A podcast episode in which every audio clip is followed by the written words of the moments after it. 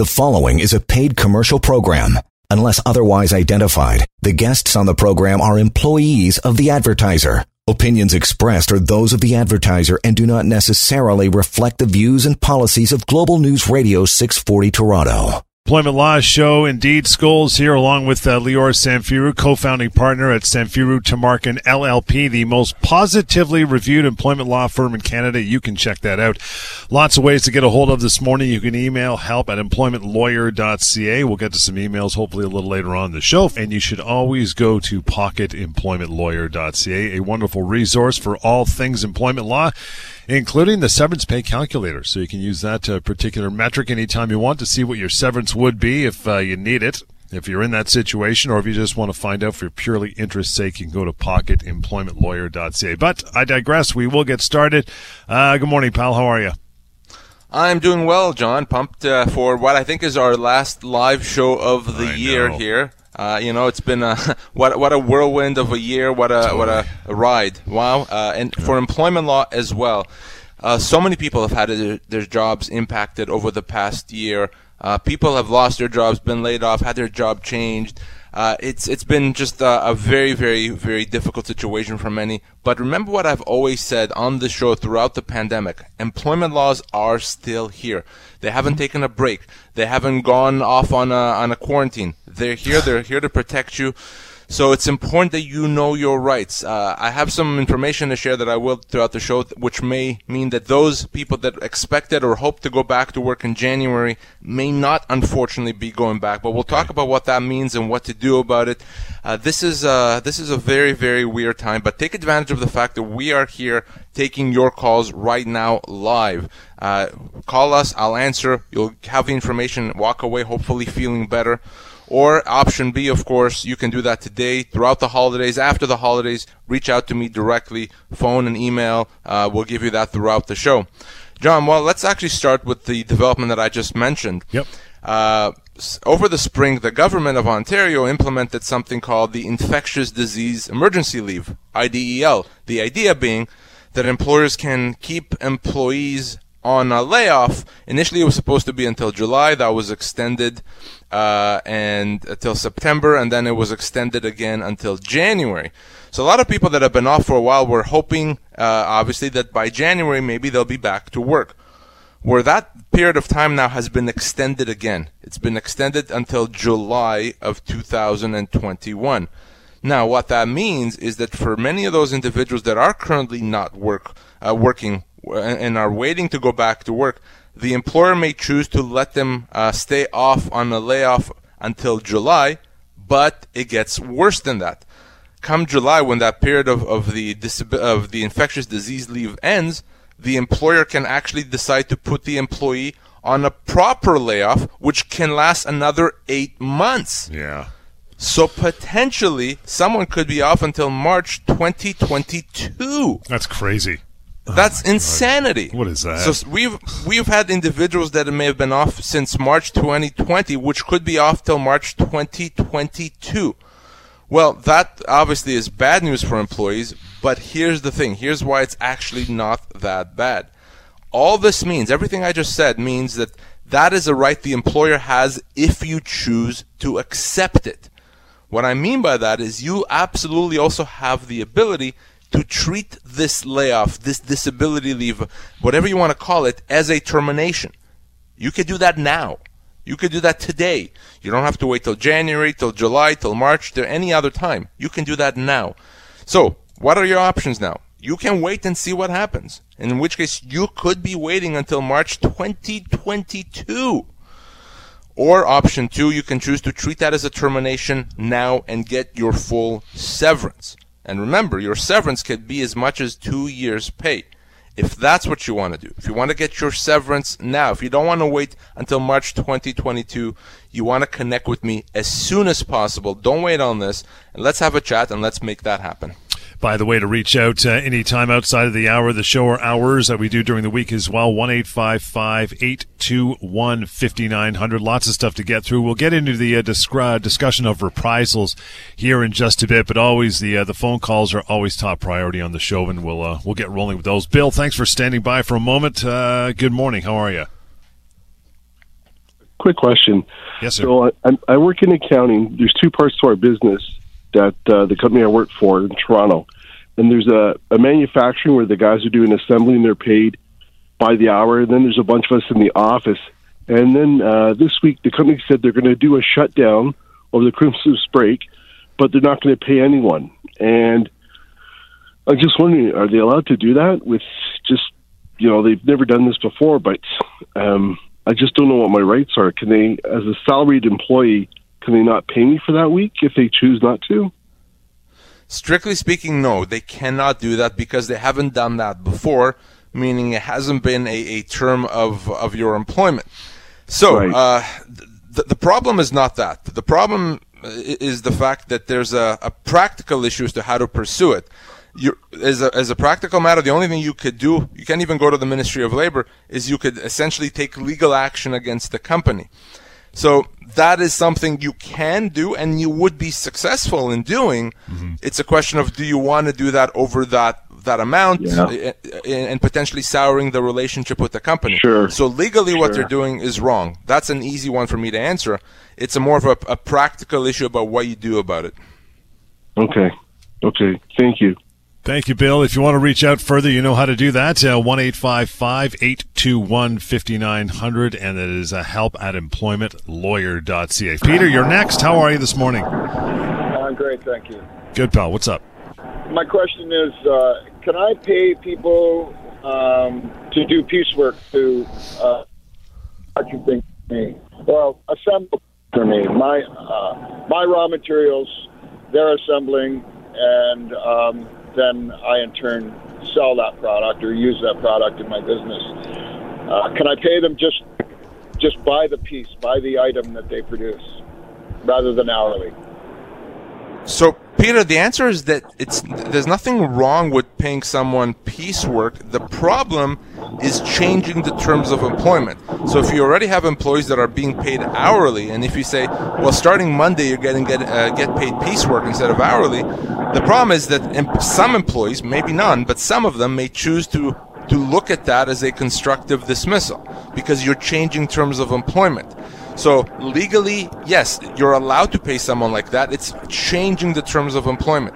So the best advice I have is speak to the employees, see if they're agreeable, see if you're going to get some resistance. The reality is that you may have to deal with constructive dismissal if uh, employees feel strongly that they don't want to do about it. Uh, it, it is uh, moving forward, if you want to hire people on a piecework basis, you can do that, and then you don't have that issue. But it's a problem when you have to change someone from hourly to piecework. Okay, well, I've, I've, I'm not really going to change any uh, uh, existing employees. I'm, I'm thinking of setting up a, a, like a separate company to do this, to supply me and other people in my business uh, with this product. So um, it, it would be a new entity, basically. So it, it wouldn't change any existing situation. Um, but uh, I guess my concern is if, they're um, they're not producing enough to meet minimum wage. Is that legal? No. So you still have to make sure they get at least minimum wage for time that they're there working. So even with piecework, the, the minimum wage requirement is still there. Uh, so no matter what, if you're not going to have enough work to pay minimum wage, then that's probably not a good system for you to use. You have to make sure they pay, they get paid minimum wage. Well, I have plenty of work. It's just not fast enough to meet uh, the requirement. Then they, you know, they may only produce enough widgets to uh, make ten dollars an hour, whereas the person sitting beside them might be making twenty five dollars an hour. Right. So, so that's something you can manage through through performance management. If you have employees that are not performing, you, you can manage the performance, provide warnings, you know, let go of employees that are not properly uh, performing. So yes, it's your job, uh, obviously, as the owner, as the manager, to make sure that they're productive. But no matter what, if they're there, they have to get paid at a minimum minimum wage. How about if it's a subcontract situation and they're not working like full time hours? They kind of set their own hours, come in when they're available, and produce. If, right. If they are independent contractors, and they truly are independent contractors, and what I mean by that is, as you said, they don't have fixed hours. They can come and go as they please, set their own hours. Uh, they may have other jobs. If they are truly independent contractors, then it's fine. There's no minimum requirement, minimum wage, because they're not employees. But what you want to make sure to avoid is not have people that are really employees that you're misclassifying as independent contractors. If they're truly contractors, you have no problem. Thank you very much for your help. Uh, thank you, Peter. Appreciate it, and hope we answered all of your questions. You want to reach out a little more? You can uh, you can do that. Uh, call Lior and his team one eight five five eight two one. 5900 emails help at employmentlawyer.ca. We're going to uh, take a short break here in a moment and want to get into the uh, the concept of reprisals. A lot of people hear the word, they don't know exactly what it means, so we want to tackle that in just a little bit. And your emails as well, by the way, we get to those. That is simply help at employmentlawyer.ca and pocketemploymentlawyer.ca. Go to the website now, check it out, and we'll take a short break and get right back to it. 416 870 6400 Employment Law Show, Global News Radio. You are listening to a paid commercial program. Unless otherwise identified, the guests on the program are employees of or otherwise represent the advertiser. The opinions expressed therein are those of the advertiser and do not necessarily reflect the views and policies of Global News Radio 640 Toronto. All right, welcome back. You have uh, questions about anything having to do with employment law, bring it on. You've been terminated, laid off, wrongfully dismissed, harassed at work, experience changes to your job, doesn't matter. Call us now. And you can always go to Pocket Employment Lawyer ca as well and uh, have a look around there while we do the rest of the show. Reprisals. Okay, getting punished for standing up for your rights. That does not sound correct. Does not sound right. Or in employment law, what exactly is a reprisal? Well, keep in mind, John, that laws are only valuable. Laws only have teeth if you can enforce them, right? That there's no point having laws if you can't enforce them. And, and to be able to enforce them, you can't be afraid to enforce them. If you thought that every single time you would enforce your rights or, or try to find out about your rights, you'd get punished, well, you wouldn't try to enforce your rights, which means having laws, having employment laws would be meaningless. Well, we understand that, which is why there's this concept of reprisal. A reprisal is a situation essentially when a company tries to do something to an employee that's standing up, standing up for his or her rights. Mm-hmm. So a reprisal happens if you're punished because you're asking for overtime, or you're punished because you're challenging how your employer is paying vacation pay. That is wrong. A reprisal is illegal. The law has recognized that. And an employer that is involved in a reprisal not only potentially could have to reinstate an employee if they fired the employee, they would have to pay other damages. They could also be fined by the government, believe it or not, in many situations. So it's illegal and it's quite a big deal. The bottom line is an employee should always, always feel free, comfortable, and confident to advocate for their legal rights, to ask questions, to demand things if you're owed things, to question the way things happen, knowing that you have this dome of protection around you. You cannot be punished, disciplined, fired if you do that. And if the employer even tries to do that, as I said, there's going to be significant consequences. We're talking about reprisals. You give me some more uh, common examples of what a reprisal would look like. So let's talk about actually workplace harassment. Uh, believe it or not, this is a common situation. So we all know that you have a right as an employee to be to work in a harassment-free work environment. But there's also another uh, uh, right that you have, and, and that is the right to have your employer deal with your harassment uh, uh, allegations, deal with it seriously. An employer has to investigate if you make harassment complaints. They have to take all measures to rectify that. Now, some employees are afraid that, wait a second, if I complain to my employer about harassment, if I file a harassment complaint, maybe something will happen to me. Maybe they'll they'll turn around and be upset with me or discipline me or fire me. Well, this is where a reprisal comes in. An employee that has that, that that's made a harassment complaint has that again that dome of protection as I want to call it around them. Anything that the employer tries to do to them would be considered a reprisal. So your employer cannot do anything to you if you filed a harassment complaint they can't uh, be upset with you and decide to discipline you, to suspend you, to let you go. By the way, they also can't ignore the harassment complaint. They have to deal with it. Right. So bottom line is any employee that has been harassed or mistreated should have the confidence to go and deal with it, to speak to the boss, to the owner, uh, to HR, let them know what happened, knowing that no matter what, nothing bad can happen to them legally. Now that's one example. There's even more common examples, you know, overtime. Your employer may not be paying you overtime properly. Well, wait a second, employer. I, I I need to get to get paid overtime, or show me why you haven't been paid me overtime, or by the way, employer, you owe me a bunch of money on overtime. Right. You have a right to do that without being punished. And by the way, even if you're wrong, maybe you thought you owed overtime. So you went to your employer and say, employer, you got to pay me overtime. And it turns out that you were wrong. Overtime is not owed. Even in that situation, nothing, nothing, nothing can happen to you. Your employer cannot discipline you because you have a right to ask questions, to demand, to stand up for your rights. So when it comes to your legal rights, overtime, vacation, harassment, uh, any, any matters really, your employer cannot do anything to you if you stand up for your rights. So if you go there and say, you know, I, I think this has been happening, or maybe not even overtime, maybe it's a, it's a you know a harassment thing, or you just you've you've thought something came to mind, but it turns out you were wrong. There was no there was no teeth to your allegations. You can't be you can't be punished for that either, right? Saying no, no, why'd you bring this to us? You, you're you're way off the mark here, so I'm going to punish you for it. That that is actually a common concern that people have with harassment well, you know, I, I know I've been mistreated, but I don't know if I can prove it. I don't know if, if it's going to you know bear itself out if I complain. And what happens if I can't prove it? Oh my God, are they going to be upset with me for bringing it up, and then they're going to take it out on me? Yeah. No. Right. Can't do that. Can't happen. That's illegal. So just because you made an allegation and it turns out not to be accurate, or not, not even that, maybe it turns out that you just didn't have the ability to prove it. Remember, everything has to be in writing. Just because that happened and you couldn't prove it, it's, you still have the same protection around you just by virtue of raising the issue, you're protected, regardless of what the result is. So don't be afraid to, to stand up for your rights because you may not be right at the end of the day. Even if you're not right, standing up for your rights invokes that protection. Your employer can't do anything to you. And if they try, you call me. I'll deal with it. I'll help you. You can't be punished for standing up for your rights. As simple as that. The email is help at employmentlawyer.ca. We will endeavor to get to a few of those emails before the uh, the end of the show. And want to talk about the non-compete obligations. Uh, you know, when we talk about non-competition obligation, what exactly do we mean? And I would assume this is something that's more important when it comes to being let go, right?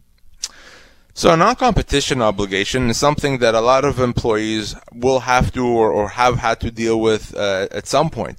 So a non-competition obligation is something that would be written or outlined in an employment agreement or a job offer.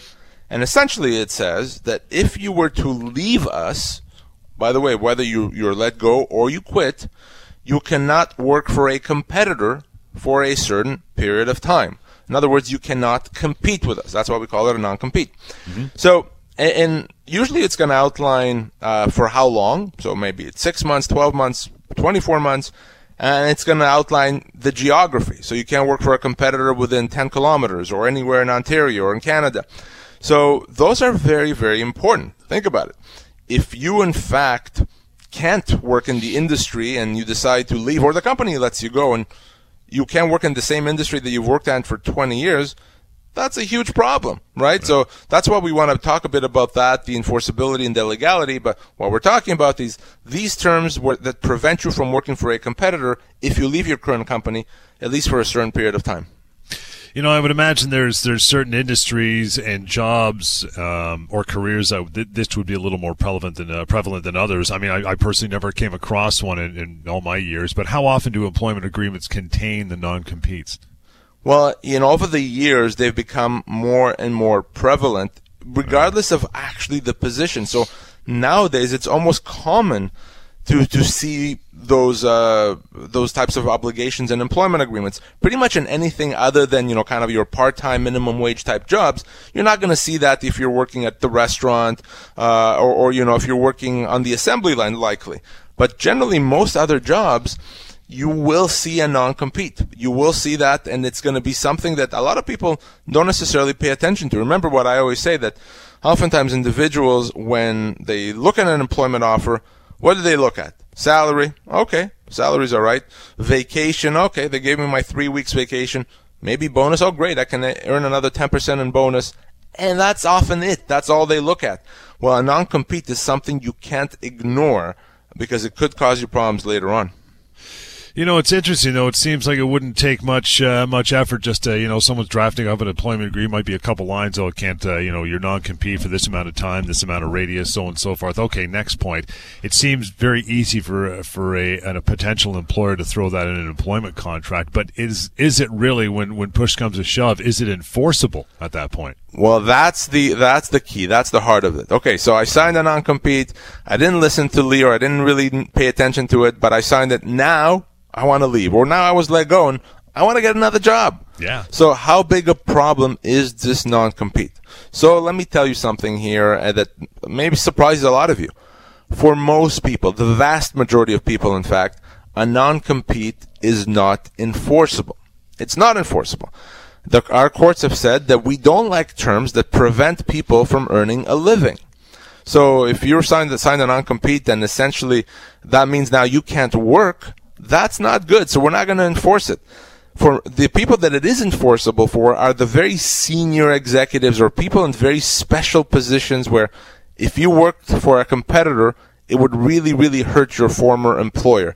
Uh, so you know your, your vice presidents and presidents, people in, in very you know if you're a uh, an announcer on a on a TV station and you're associated with the brand of your company, you may have to abide by a non-compete for a period of time. But for 98% of people, a non-compete is not enforceable. Wow. So maybe some people now are hearing this saying, you know, great, I have a smile on my face now. I know that I don't have to worry about the non-compete because Lior just said it's not enforceable. Not so fast. Even though it's not enforceable likely for you if you've signed one, that's not the real question.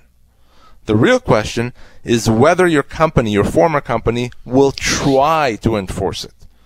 Whether they'll sue you, they'll take legal action against you if you work for a competitor. Because if they do, you will win that dispute. But guess what? It's still going to be a long, expensive, and very, uh, you know, very difficult dispute to deal with. It could cost a lot of money and cause a lot of problems. Now, some might say, well, wait a second. You just said it's not enforceable. So mm-hmm. why would my old company try to enforce it? Well, guess what? They may want to send a message to their other employees you know, that's what happens if you go work for a competitor. So you have to take these non-competition obligations very, very seriously.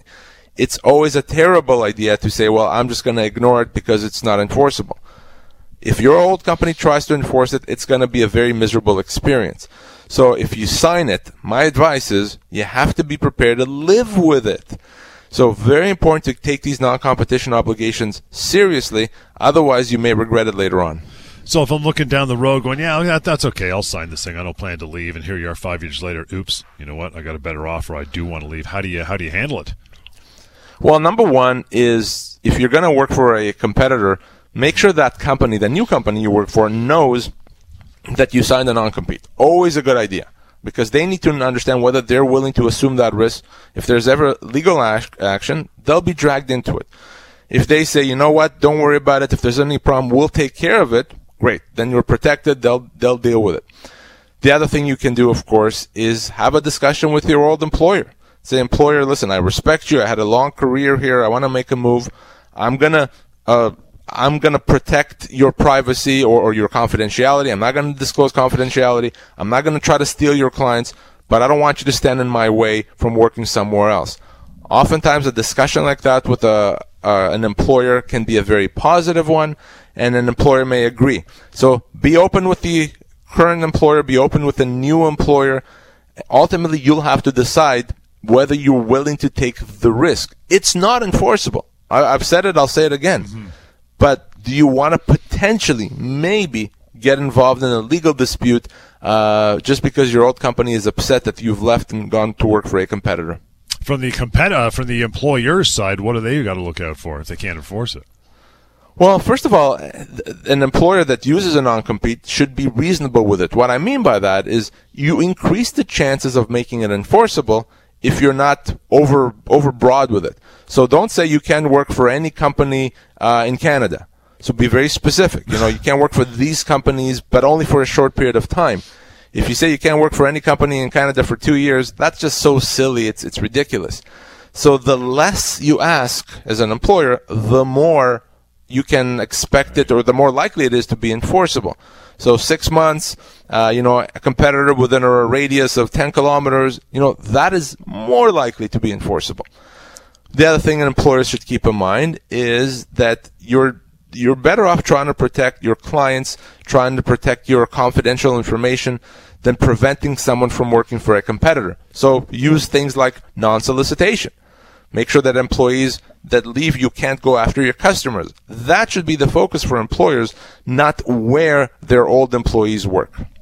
Let's take a short break and uh, move on down to some emails. As promised, that is simply help at employmentlawyer.ca. You want to send one along, and always pocket employmentlawyer.ca as well. We'll continue Employment Law Show on Global News Radio.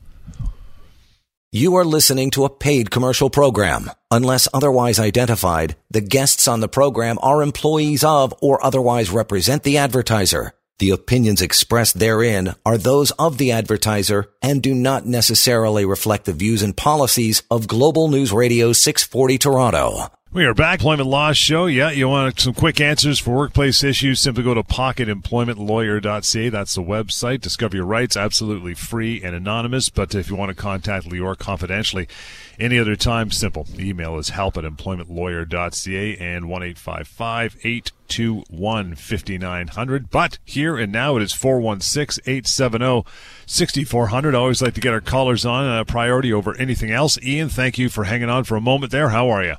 I'm Wally. How are you? Beautiful. What's um, uh, what's on your mind, pal? Well, I've worked for a small plumbing company, less than 10 people. I've there about 15 years. My boss is the same age as me, uh, about 10 years short of retirement age. Uh, he has no children. Um, if he were to sell or just close up shop, um, would I be entitled to uh, severance pay?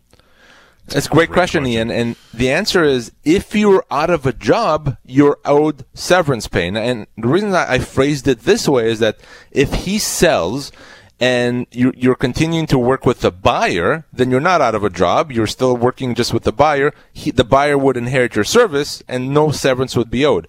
But if as a result of him going out of business or closing down or selling, if a, res- a result of that you're out of a job, you're absolutely owed severance. Now you've been there for 10 years?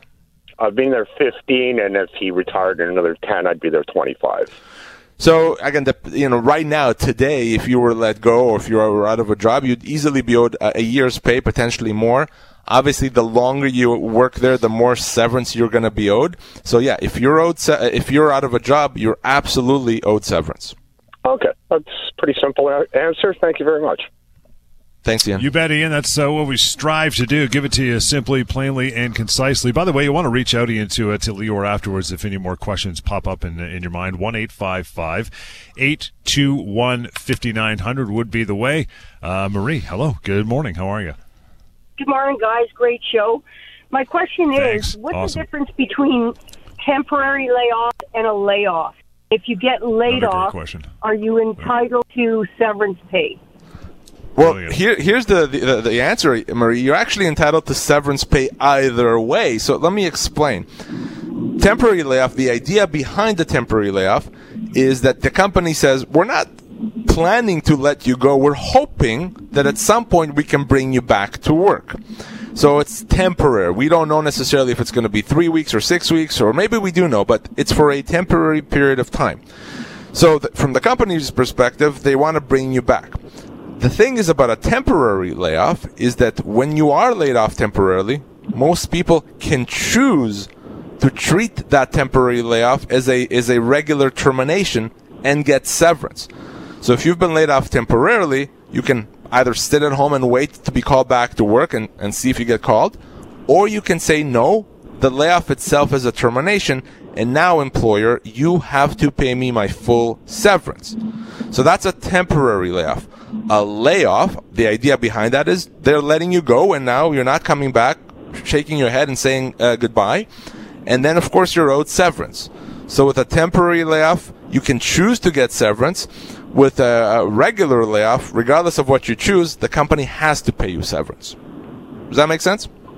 That's great. And with the severance, is it basically a week for every year you've been with the company, and do they hmm. cap it off?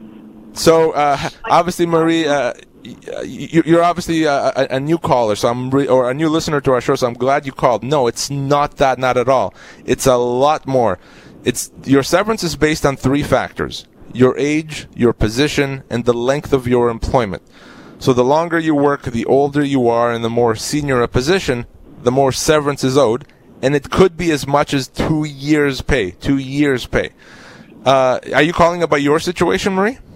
Yes, my I've been with the company for 48 years. 48? Yes. Wow. Uh, and are you part of a union? Um, no. Okay. So severance for you is two years' pay. Again, in fact, because it's been 48 years, uh, there's not too many people that have had the same job for 48 years. You could even be a bit more than th- than two years' pay, but at least it will be two years' pay for you, Marie. Okay, perfect. That's great news. Thanks very much, guys. Have a great day. You too. You bet, Marie, and uh, thank you for uh, for calling. You want to reach out any further? You know how to do that. It's uh, one eight five five eight two one fifty nine hundred one eight five five eight two one fifty nine hundred. Marie, or you as well. Help at employmentlawyer.ca. That might be a record for the longest employment. I think. I mean, we've had a couple 30, 35 years, but that's a long time. That's a long time. Eight years. You know what a what a good dedicated employee you'd have to be to to work somewhere for 48 years. Good on Marie. That that's that's impressive. My gosh, that's impressive. And then, but that also means that someone in her situation, if she loses her job, she'll of course get the maximum severance. I mean, oh, who would have a more compelling case than someone that's worked there for 48 years? My gosh.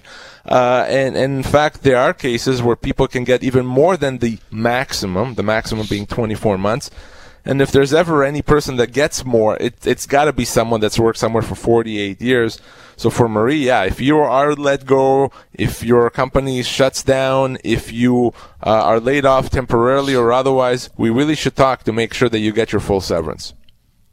And, and Marie's one of those cases where we've talked about in the past where, you know, all of a sudden if, uh, you know, an employer feels, ah, you know, Marie's getting a little long in the tooth, you know, we want to get some younger blood in here, we'll start writing her up for performance issues. Good luck with that.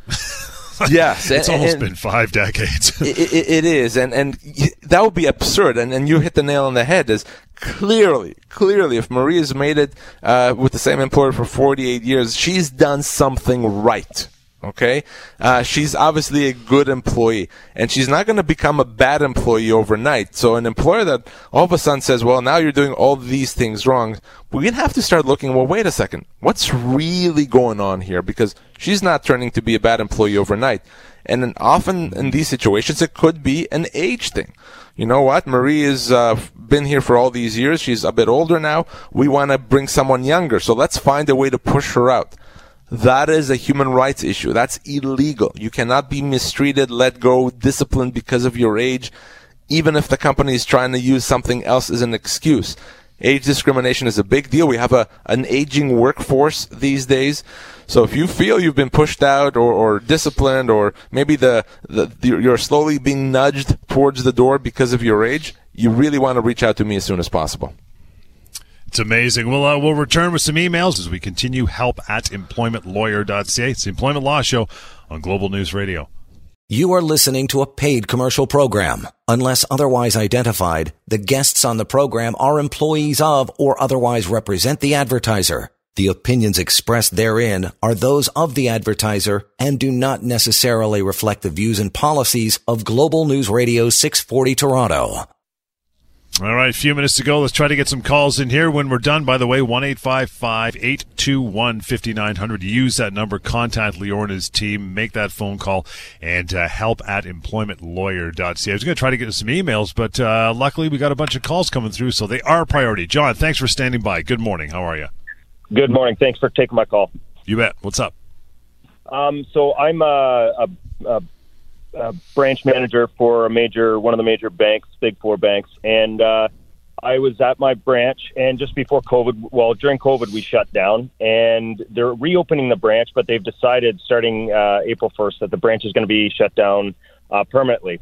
And they said they're not going to. There's no other branch management positions or positions that uh, you know are, are of my level currently, even though I've been rated uh, excellent employee for the last five uh, ratings the last five years. and they're making me work obviously till uh, the branch is shut down in April, but they're not going to give me my severance until a month from the uh, closing date, so March 1st. And they're expecting me to keep working and all that stuff. Um, just wondering what my rights are here and what I should be expecting. I've, I've been a 15 year employee. I uh, just wondering what I'm expecting for uh, for um, severance. Now, John, how much advance notice did they give you? How many months that April uh, you're going to be done? Uh, they just told me last week. So I don't know, call it four months or so. Uh, so you're owed right around 16 months of severance, less the four months notice. So that leaves us about a year's pay. So what they owe you come the termination of your employment is another year's pay. Now, keep in mind, despite the fact that you clearly are a good and successful employee, they're allowed to let you go as long as severance is paid. And for you, it's a year's pay. Now that means your your uh, salary, obviously benefits, any bonuses you would expect, any options that you would normally get during that period of time. So everything and anything that uh, you would have expected to get had you continued working for another year past April uh, of 2021. If you don't get that, if you get anything less than that, you have to reach out to me right away. Okay, so my, my I, I listen to your show quite a bit, so I kind of understood that, and I've been to your website. The, my question is, can they make me hold on until March 1st to give me my severance, or can I can, can I demand that they let me know the amounts and stuff now? So that no, uh, no. They, they, in fact, they can wait up until your last day. I'm not saying that's a nice thing or a right thing to do, but the, their obligation is to, to deal with that come the termination of your employment. So legally speaking, they, they're okay. Certainly, you can talk to them and maybe you can convince them to deal with it sooner, but they do not have to, John. Okay, thank you for your time. I appreciate it. Thanks, John. Appreciate you listening and uh, enjoy the rest of your weekend. Another John, how are you, pal? Good, very good. Um, I'll be very quick because there's probably sure. a lot of people want to talk to you. Um, the government closed my business at the casino. I'm in table games, and we're not allowed to open. They're not letting us open that part of the, the company at all. Can I get any severance, or do I have to wait till the company's allowed to get me back? and then if they don't get me back, I get my severance, or do I ha- do I have to wait until the, the government lets me open, let, let them open? Yeah. So here's the thing: because it's not a company decision, because they, they have no choice in the matter, they have to be closed. Then at this point, you cannot get severance because there's nothing that the company can do about it. If the company and when the company is able to reopen, if you're back at work, no problem. If at that point they say, well, we can open, but we don't have a job for you, then yes, they would have to pay you severance. So for now, unfortunately, you're in, casinos are in one of those unique situations that you, you're not able to open at all. So at this point, you re- really just have to wait, John. All right. Okay, everybody gamble hard when we get to open again. you got it. I'll be I'll be there. That's right. Thanks, John. Al, uh, quickly, how are you? I just got a quick question. Uh, it's yep. a little bit different than what I told the screener. Basically, uh, when I was working, I got a uh, doctor's note that said I couldn't work. I hurt my back. Uh, they were insisting to ask uh, when my my doctor. They were like, "Get your doctor to say when you're coming back," because I basically broke my back.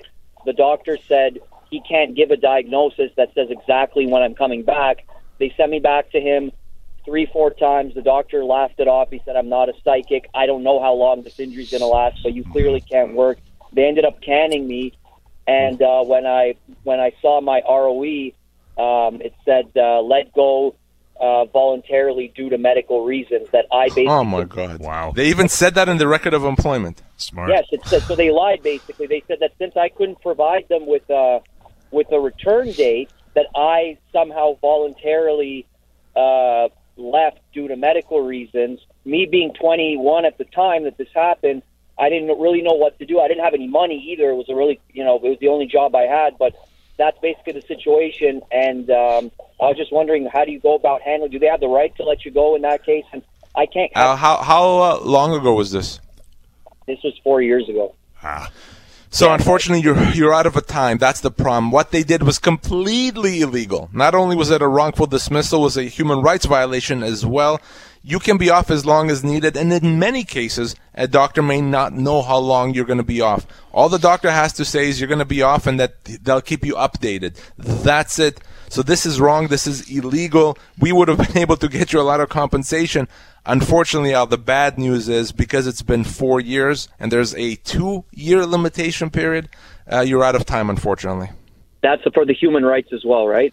That's it for both of them. In fact, human rights, it's really a year. We could have extended it to two years, but either way, it's it's, it's too late now. Al, appreciate the time you calling in. Finally, we'll get to uh, to Tammy here before we wrap. Hi, Tam. Hello. Hi, you're on. How are you?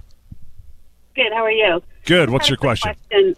Yep. Um, I if you're off um, because of COVID and your doctor's ordered you like for medical reasons to be off, and we get bonuses every year. If if they're telling me that my bonus is going to be half of what it is because I'm physically not at the office, is that something they can do? So, is it also a situation where you're you're doing your regular job? You're not working less. No, I'm not. No, in fact, I'm working more because we're busier. Um, no, nothing's changed except that I'm just working from home. So not only can they not do that, if they're doing if you're working home because of a medical condition and that's why they're cutting the bonus, that's also a human rights violation because they can't punish you if you have a serious medical condition that requires you to work from home. So no, that is illegal. But I think this is the type of case where the company may not understand their uh, obligations, and we could potentially resolve that with a quick letter from me, kind of the kick in the pants letter. So reach out to me, Tammy, yeah. and I'll help you. Tammy, appreciate the call. It's a great way to end. Appreciate all your correspondence and calls this morning. You guys are awesome. Want to reach out now to Lior and his team. Don't hesitate, even for a confidential chat. 1 821 5900. Email is help at employmentlawyer.ca and always consult pocketemploymentlawyer.ca as well. We'll catch you next time. Employment Law Show. This is Global News Radio. The preceding was a paid commercial program. Unless otherwise identified, the guests on the program are employees of the advertiser. Opinions expressed are those of the advertiser and do not necessarily reflect the views and policies of Global News Radio 640 Toronto.